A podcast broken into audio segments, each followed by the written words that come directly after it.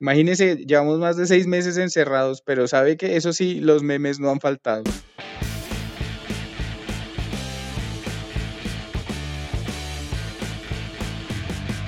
Esto es Alternativos.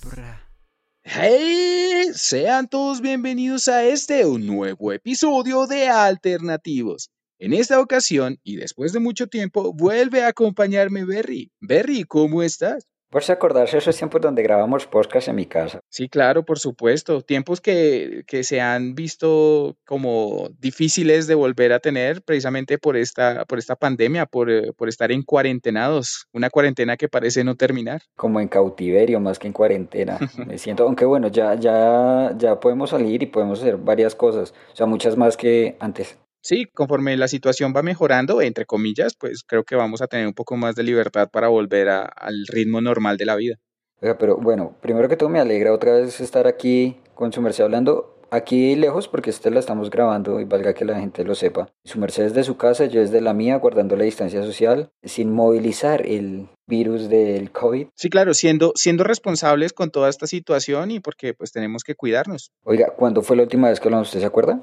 No sé, yo creo que como en marzo, abril, no mentiras, como ¿cuándo empezó todo esto? Como el quince de marzo, ¿no? Antes de eso. No, fue como en febrero, yo creo, ¿se acuerda que la última semana de febrero fue la el simulacro de la cuarentena? Imagínense, llevamos más de seis meses encerrados, pero sabe que eso sí, los memes no han faltado. Sí, es que la última vez en mi casa estábamos viendo memes, ¿no? Sí. ¿Y cuál, cuál es el meme del año? Pues usted. El meme del año. ¿De este año? Sí, de este año. Mm, creo que a mí me gusta el nuevo meme de Leonardo DiCaprio. ¿Cuál es ese? El que, ¿no lo hizo? El que apunta a la pantalla, que es como, sí, como que a, aparece algo en la televisión y él lo reconoce. Ese. Uy, no, no lo he visto. Bueno, la, igual, me, o me imagino que lo he visto y no, lo, no le he puesto atención. Para mí era el de los chicos afro. De Dancing Coffin, el de los, el de los sí. Chicos que cargan un ataúd y bailan, ¿sí? Sí, sí, sí. Ese me, yo creí que ese era el meme del año.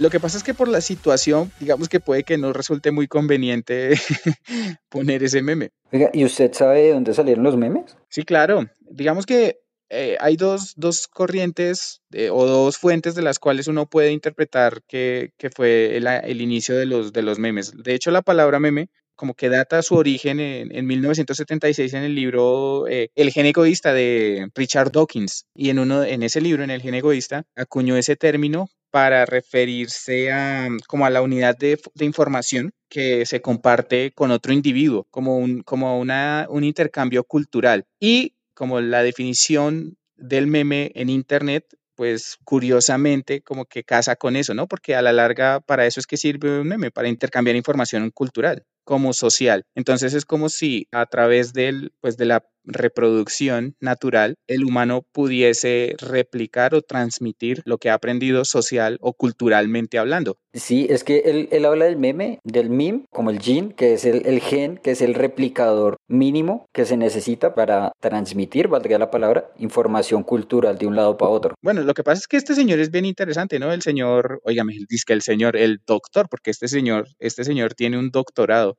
Y pues no, no, uno a cualquiera no le debería decir doctor, sino a la gente que se ha preparado, a, a esa gente y a Tony Dice. Pero sí, hablando del doctor Richard Dawkins, el señor es un divulgador científico bravo. Claro que está, está caracterizado, o lo conocen en mayor parte, porque es un crítico acérrimo del, del creacionismo. Eso se ha pegado unas agarradas con, pues, con creacionistas que usted viera. Tiene unos libros muy interesantes. ¿Cómo cuál? Tiene uno que se llama El relojero ciego, donde el man como que dice, oiga, no hay, no hay la necesidad de un diseñador, como de un diseñador universal. Ese libro es como diez años posterior al de, o sea, ese es, ese es de mil novecientos ochenta y seis. O sea, el man como que cada diez años saca un libro despotricando de, de la religión. También tiene uno que se llama El espejismo de Dios, que ese es del, dos mil, del dos mil seis. Yo al hombre, digamos que le he escuchado como debates y me parece que el man es interesante de escuchar, por más, digamos, anticreacionista que sea. Pero pues el man, el man tiene, tiene una característica muy singular y es que, o sea, tiende a, a, a irse a los extremos a la hora de defender su punto, pero me parece, me parece muy interesante de escuchar. Lo más curioso es que el man ni siquiera es ateo, es decir, no, no es como que niegue la, la existencia de Dios como tal, sino que el man se declara como un agnóstico. O sea, él no puede... ¿sí? No puede dar certeza de que la afirmación de que Dios existe o no existe sea verdadera. Entonces ahí hay una diferencia interesante. Pero bueno. No tengo pruebas, pero tampoco dudas. Digamos que esa también es una frase que se utiliza mucho, ¿no? Pero bueno, más allá del señor, del doctor Dawkins, el término meme pues apareció en internet como en el dos mil, dos mil uno. Algunos medios de comunicación empezaron a hablar de una forma satírica a partir de ciertas noticias, pero en realidad eso se remonta a una publicación de una revista satírica que se llamaba Judge en mil novecientos veintiuno, donde aparece el primer meme de la historia. Sí, que es un, un, una fotico, ¿no? Pues como una ilustración a blanco y negro de un retrato. Sí, de un señor como en smoking que Ajá. dice como, como creo que me veo y como realmente me veo. De hecho, hay varias, varias adaptaciones de esa misma idea en otros memes. Bueno, no sé, aquí debemos aclarar si, si le vamos a decir meme, meme, mimi. Yo le voy a decir meme. meme. Sí, sí, sí, para nosotros esos son memes. Pues porque nosotros hablamos perfectamente el español y el inglés, pero obviamente mucho mejor el español. Ese primer meme es de, de, de mil novecientos veintiuno. Claro que después, ¿sabe cómo yo conocí esos berracos memes? ¿Cómo? ¿En nine gag? Con los Rage, con los Rage Comics. ¿Sí sabe qué es un Rage no, Comic? No, no, no, que es un Rage Comic. ¿Se acuerda que habían unos dibujitos que estaban como todo mal dibujados? Sí. Que eran como Stickmans, Stickman, en ese caso. Sí, sí, sí. Que era, por ejemplo, había uno que se llamaba The Foo. De hecho, yo conocí los, eh, ese, ese, esos Rage Comics, esos son como del dos mil siete, en una historieta que era, eran como cuatro cuadritos, ¿cierto? Entonces se llamaba de, The Poop Throwing Guy. Entonces era un man que lanzaba popó. Sí, la historia era como, era una historia muy corta, ¿no? El man estaba en la ducha, le entraban ganas de ir al baño, pero le daba pereza, ¿sí? Como salirse de la ducha y sentarse en el inodoro. Entonces se hacía popó en la mano, lanzaba, lanzaba eh, el bolo y no le atinaba.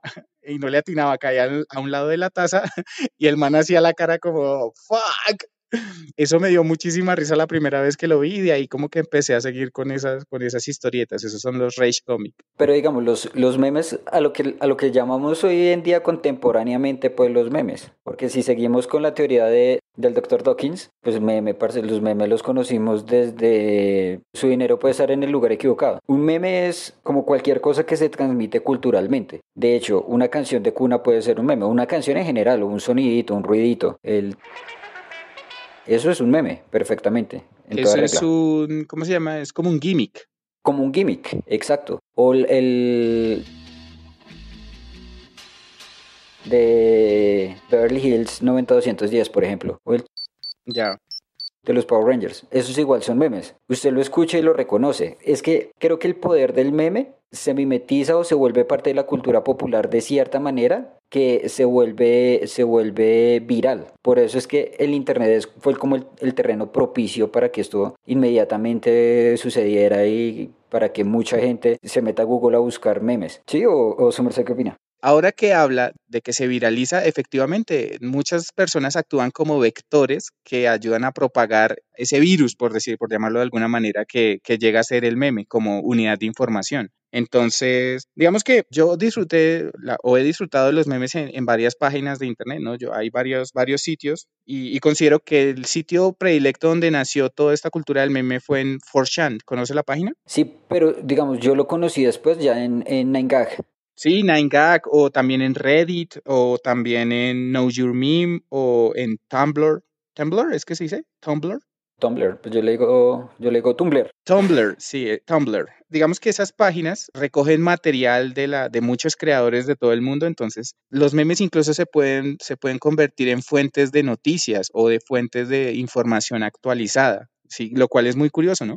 ¿Saben dónde yo, yo conocí los memes ya como, como en plan de meme? Esto es un meme porque en nine gag eran como más también videos curiosos y sabía desde meme hasta el video súper elaborado o el TikTok. En una página sí. que usted me recomendó que era ¿Cuánto Meme cabrón? Deportes. ¿Cuánto ah, cabrón? Meme Deportes. Sí, todo eso sí. es de lo mismo, ¿no? ¿Cuánto cabrón? Meme Deportes, Asco de Vida. Esos son de una compañía que se llama Memondo en España. Y claro, esa gente ha hecho plata a través de eso, porque pues eh, eso genera visitas, eso genera tráfico. Son como blogs que se dedican a eso. De hecho, es muy curioso. El otro día estaba viendo un documental que hace el Canal trece sobre Superlitio. Y el que hacía los sonidos del keyboard, digamos el programador, el man dejó la banda para dedicarse a hacer memes. Yo dije como, ¿ah, sí? No, y es que eso, eso es rentable. Pues nada más este man de Hide the Pain Harold, que el man se lo llevaron por todo lado a como a promocionarlo y fue la cara de, de una campaña de póker, ¿no? Incluso, de póker, sí, acá en Colombia. Aquí en Colombia. Pero, por ejemplo, ¿usted conoce, usted se acuerda de Grumpy Cat?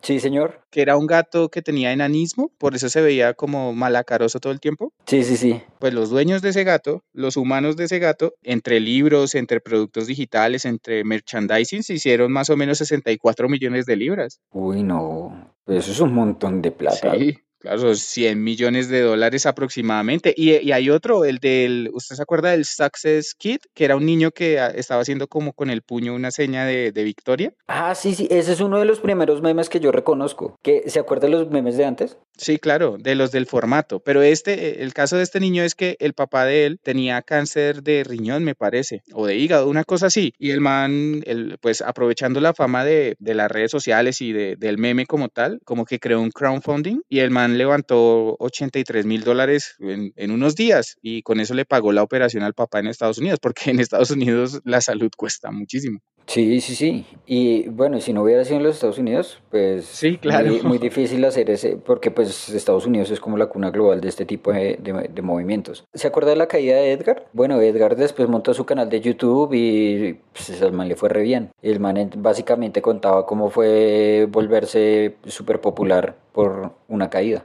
Exacto, es que un meme lo puede hacer famoso a uno, pero hay famosos que se volvieron memes, por ejemplo, Yao Ming, ¿se acuerda? Ah, sí, sí señor, Jackie Chan. Hay uno de Jordan, sí, hay uno de Leonardo DiCaprio, Leonardo DiCaprio tiene un montón de memes. Tiene muchos memes, de hecho yo vi uno que me dio mucha risa, que era el man en la tabla y Rose le decía como, cuando salgamos de todo esto, te voy a llevar a mi casa y te voy a presentar a mis padres, y el man se suelta, y se ve hundiéndose. Y se suelta. Parce, me dio mucha risa, y pues los del Gran Gatsby, que ese es el, el popular, el man así señalando con la copa. Sí, en la película Django hay uno donde también están bebiéndose como un vino en una copa y está haciendo cara como, como si estuviera riendo, ese me, me gusta mucho personalmente. Se está mordiendo un nudillo. También, no, ese es el de el de The Wolf of, of Wall Street, algo así, ese es de ese... ese... Ese es el de Django, ¿no? Creo que ese también es de Django, no sé si es el mismo que usted dice. El de Wall Street, también hay uno donde sale el man tirando plata del barco. Sí, es que, es que Leonardo DiCaprio es una fuente de, de memes enorme, pero ¿sabe que también es una fuente de memes enorme? Los Simpson. Pues es que yo creo que esa es la, la convergencia del meme con la cultura popular. O sea, yo creo que la razón de, de que un meme sea lo que es, es que, digamos, tiene dos partes. Lo que significa el meme por sí mismo, o sea, la imagen, y lo que nosotros tenemos en la cabeza, digamos, de Homero caminando para atrás mientras se mete en, el, en la hierba. En el arbusto. Y el doble uh-huh. contexto que usted le da, donde lo representa como un momento que nos ha pasado casi a todos. Entonces, cuando la profesora te pide la tarea y usted pone ese meme y queda perfecto. O sea, como que es una emoción representada en un contexto. Y por eso es que tiene tanto sentido. Es como cuando usted le cuenta un chiste que tiene doble sentido y usted entiende el otro doble sentido cuando va en el Transmilenio. Sí, es que precisamente el meme tiene como eso, un contexto, porque es diferente, por ejemplo, ver y entender un meme de Pasión de Gavilanes, de los cuales he visto muchos durante los últimos tiempos, durante los últimos meses o semanas al menos, diferente a ver un meme de, por ejemplo, de Avengers. Una cosa es un contexto mundial en el que pues es más fácil entenderlo y el otro es un contexto local, puesto que la novela se está emitiendo actualmente aquí en Colombia. Es que ahorita que están recauchando todas estas novelas, ahorita dieron Pasión de Gavilanes, se han cansado de dar Betty la Fea, Los Reyes, ahorita están otra vez con las bionovelas de Diomedes y todo esto. Parece la cultura colombiana es una fábrica de memes. De hecho, antes de grabar esto, hoy mismo, estaba viendo televisión y están, dieron un comercial de próximamente Pedro el Escamoso y yo dije, parce, Pedro el Escamoso es fácilmente una fábrica de memes, porque todos en algún momento, o sea, yo lo veía bailar y yo dije, parce, yo he bailado eso. No sé si usted se acuerda que cuando se hizo popular esa novela, todos le decían al amigo Monpirri o Monpa. Sí, el Monpi. Y, y todo, cuando, cuando pasaba algo que uno decía como divino rostro, virgencita, virgencita divino rostro. Uh-huh. Ese personaje tenía un montón de características que por su actuar, o sea, cada una de las emociones emociones, él las expresaba de una manera especial para que usted se sintiera identificado con eso y lo representara con sus amigos. Y eso hacía que se fuera mucho más rica, entre comillas, ver la novela, porque usted la estaba viendo a través de un montón de códigos que le han ido metiendo en la cabeza. Digamos lo mismo que pasa con Betty la Fea. ¿Se acuerda que cuando dieron Betty la Fea, todas las chicas decían, ¡desgraciado! Sí. Y así entrecerrando los ojos, o que uno se reía con el... Meti, meti. Sí, claro, es que de por sí lo que le digo, eso, o sea, como que eso retoma un montón de, de características culturales y, y que y la gente empieza a expresarse a, a partir de esa manera, pero no solamente sirve para eso, o sea, los memes sirven también como una fuente de información e incluso me atrevería a decir yo como una fuente de desinformación. Yo creo que los memes tienen un lado oscuro, ¿sabe? Y es que pues un meme básicamente es una vuelta fantasiosa presentada en un formato que podría ser perfectamente real. O sea, usted le mandan un meme del chico este afrodescendiente que se toca la cabeza, del Thinking, y usted a eso le puede meter cualquier contexto real o no real, o políticamente incorrecto, o con un mensaje que usted le quiera dar. Bueno o malo no importa, simplemente en su contexto, y por el hecho de tener humor y por el hecho de ser un meme, usted como que del otro lado lo asume como ve, está divertido, y por ahí por debajo entra un subtexto que usted cree eso podría ser real, porque es que esa es la otra, como el meme, el meme alude mucho a eso que nos ha pasado a todos. Usted no se toma el tiempo para juzgar si un meme tiene o no tiene información válida, sino que usted asume que, que es real porque es algo que le pasó a todos. Entonces, por debajo ya tiene ganado un, una credibilidad que perfectamente usted lo puede utilizar para decir cualquier cosa que usted quiera con tintes políticos, religiosos, xenófobos, etcétera, etcétera. Yo he visto que hacen memes de cosas que son crueles, que son duras, aunque no hay que confundir eso con el cheat posting, ¿no? Porque el cheat posting también es como otra, como otro tipo de subcultura, si se puede llamar de esa manera. Porque bueno, si bien digamos que con el meme uno puede tomar situaciones, digamos, relativamente desfavorables y que sirve de cierta manera como para asimilar o para catalizar la situación a partir del humor, en el cheat posting sí como que el objetivo es tirar humor negro, mal o, o una sátira mordaz, o el contenido es como agresivo, hostil, entonces digamos que hay una gran diferencia, ¿no? Pero por ejemplo, cuando una persona sube un meme, entre comillas, sobre, lo, usted no, no sé si usted se dio cuenta de lo que pasó en el, axi, el accidente en la costa del camión ese que se volcó y que se quemaron un montón de personas por lo de la gasolina. Sí, lo recuerdo. De esa noticia me enteré por un meme, porque la gente empezó a, a hacer como una escena, o sea, a poner, uh, poner el doblaje de una escena de Naruto, donde Itachi Uchiha decía, Amaterasu. Y la gente se prendía a fuego. Entonces yo decía, parce, hay que tener cuidado con eso, porque si bien, sí, o sea, yo me enteré de la noticia por eso, luego busqué la noticia y luego la vi en televisión. Pero como que la gente puede pensar que hay gente indolente que se burla de una situación tan trágica como esa. Entonces, pues, no sé, ahí hay, ahí hay una cosa que, que, que de por sí me genera como, como preocupación, que la gente tome este contenido, o sea, que se burle o que simplemente como que no respete el dolor ajeno simplemente por hacerse el gracioso. O sea, el shitposting es colocar contenido como de grueso calibre en un meme. No necesariamente, porque el, el contenido puede ser absurdo, ¿sí? Ah, ok. Pero cuando alguien se dedica a hacerse el troll en redes, es decir, como a generar como un ambiente o una, una atmósfera así como incómoda, entonces de eso hay, hay un montón de páginas, de hecho se llaman así, por ejemplo en Colombia hay una que se llama J Mario Cheat Posting. No, entonces ya se imaginará de qué va todo eso. Pues era como en su momento Rotten, por ejemplo. Era como super gore, ¿no? Bueno, es que Rotten no era nada chistoso. Es que yo creo que eso también es como la web normal y la, y la deep web, que como que ambas existen porque pues es su naturaleza, pero ya, ya empiezan a definirse como unos, unos criterios de selección muy hardcore. O sea, lo que usted dice, yo puedo hacer un meme que tenga hasta cierto punto humor negro, pero de ahí en adelante ya es otra cosa, muy distinto al meme. Digamos, definir esos límites es muy difícil. O sea, usted como define, no, hasta aquí el humor negro está bien y de aquí el humor negro está allá. Y la otra pregunta, ¿podemos utilizar la palabra negro para decir humor? ¿O eso ya en sí mismo es racismo y nos demandan de... No, nos, nos, nos bajan el contenido? No, en realidad la definición de humor negro es un humor como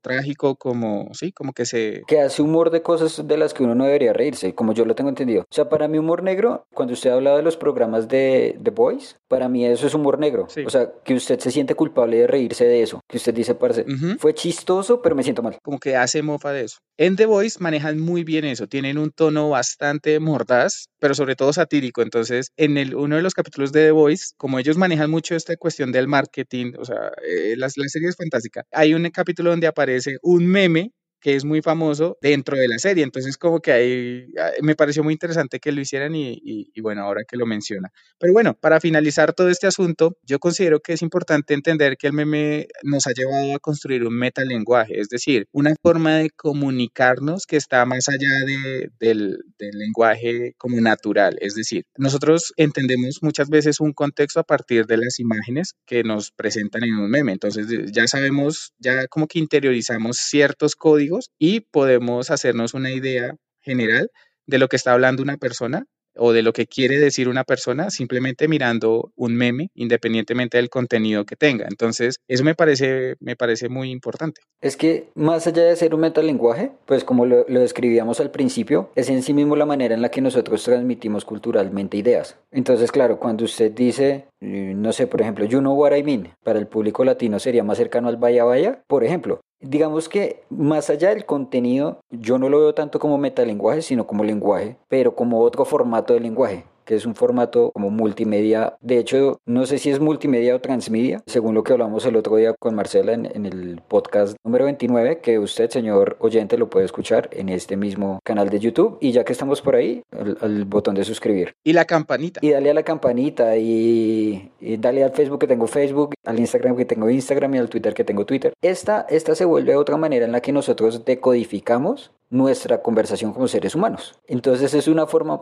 mucho más rápida de apropiarnos de un lenguaje común y estar, entre comillas, al día con la sociedad, porque yo creo que esto también es un asunto evolutivo. O sea, leer memes en nuestro tiempo, saber entender memes es como en los tiempos de nuestros eh, ancestros saber leer y escribir. O sea, como que si usted no sabe eso, le va a quedar un poquito más difícil comunicarse con su, con su comunidad, porque se da por hecho que está válido, que la gente puede expresarse con memes. Bueno, de hecho nosotros tenemos un amigo, pero un saludo, Javier, que el man siempre escribe con memes. O sea, el man escribe muy poquito, pero manda muchos memes, si usted los entiende, muchos GIF, y lo otro es los stickers, que ahorita están tan de moda. Entonces, él es de los que saluda con una hola y un bebé. Entonces, usted entiende, hola, bebé. Es pura cultura rupestre dos punto cero. Bueno, como dos mil punto cero. Sí. De hecho, yo mandaba muchos perros, o sea, literalmente el emoji de perro muchas veces, como para decir, oiga, me hicieron tal cosa. Uy, no, muchos perros. Son los jeroglíficos modernos. También es como meterle un poquito de pimienta a la conversación, ¿no? ¿No, no cree usted?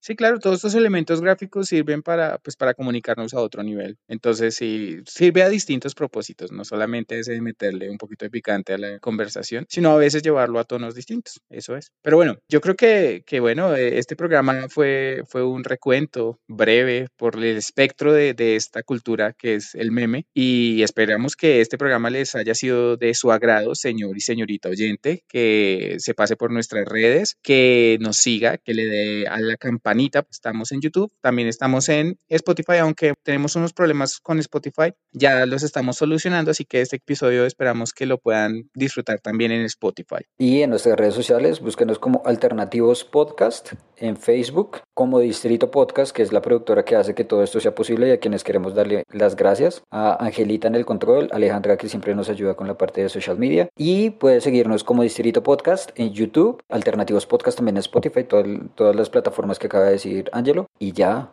Oiga, me alegra volver a charlar con usted. Sí, estuvo muy chévere la conversación y, y le agradezco también por el tiempo. Entonces, bueno, yo soy Ani, mi amigo Berry, estuvimos aquí en Alternativos y bueno, eso es todo por el día de hoy. Nos vemos el próximo jueves. Chao, chao. Chao, pues.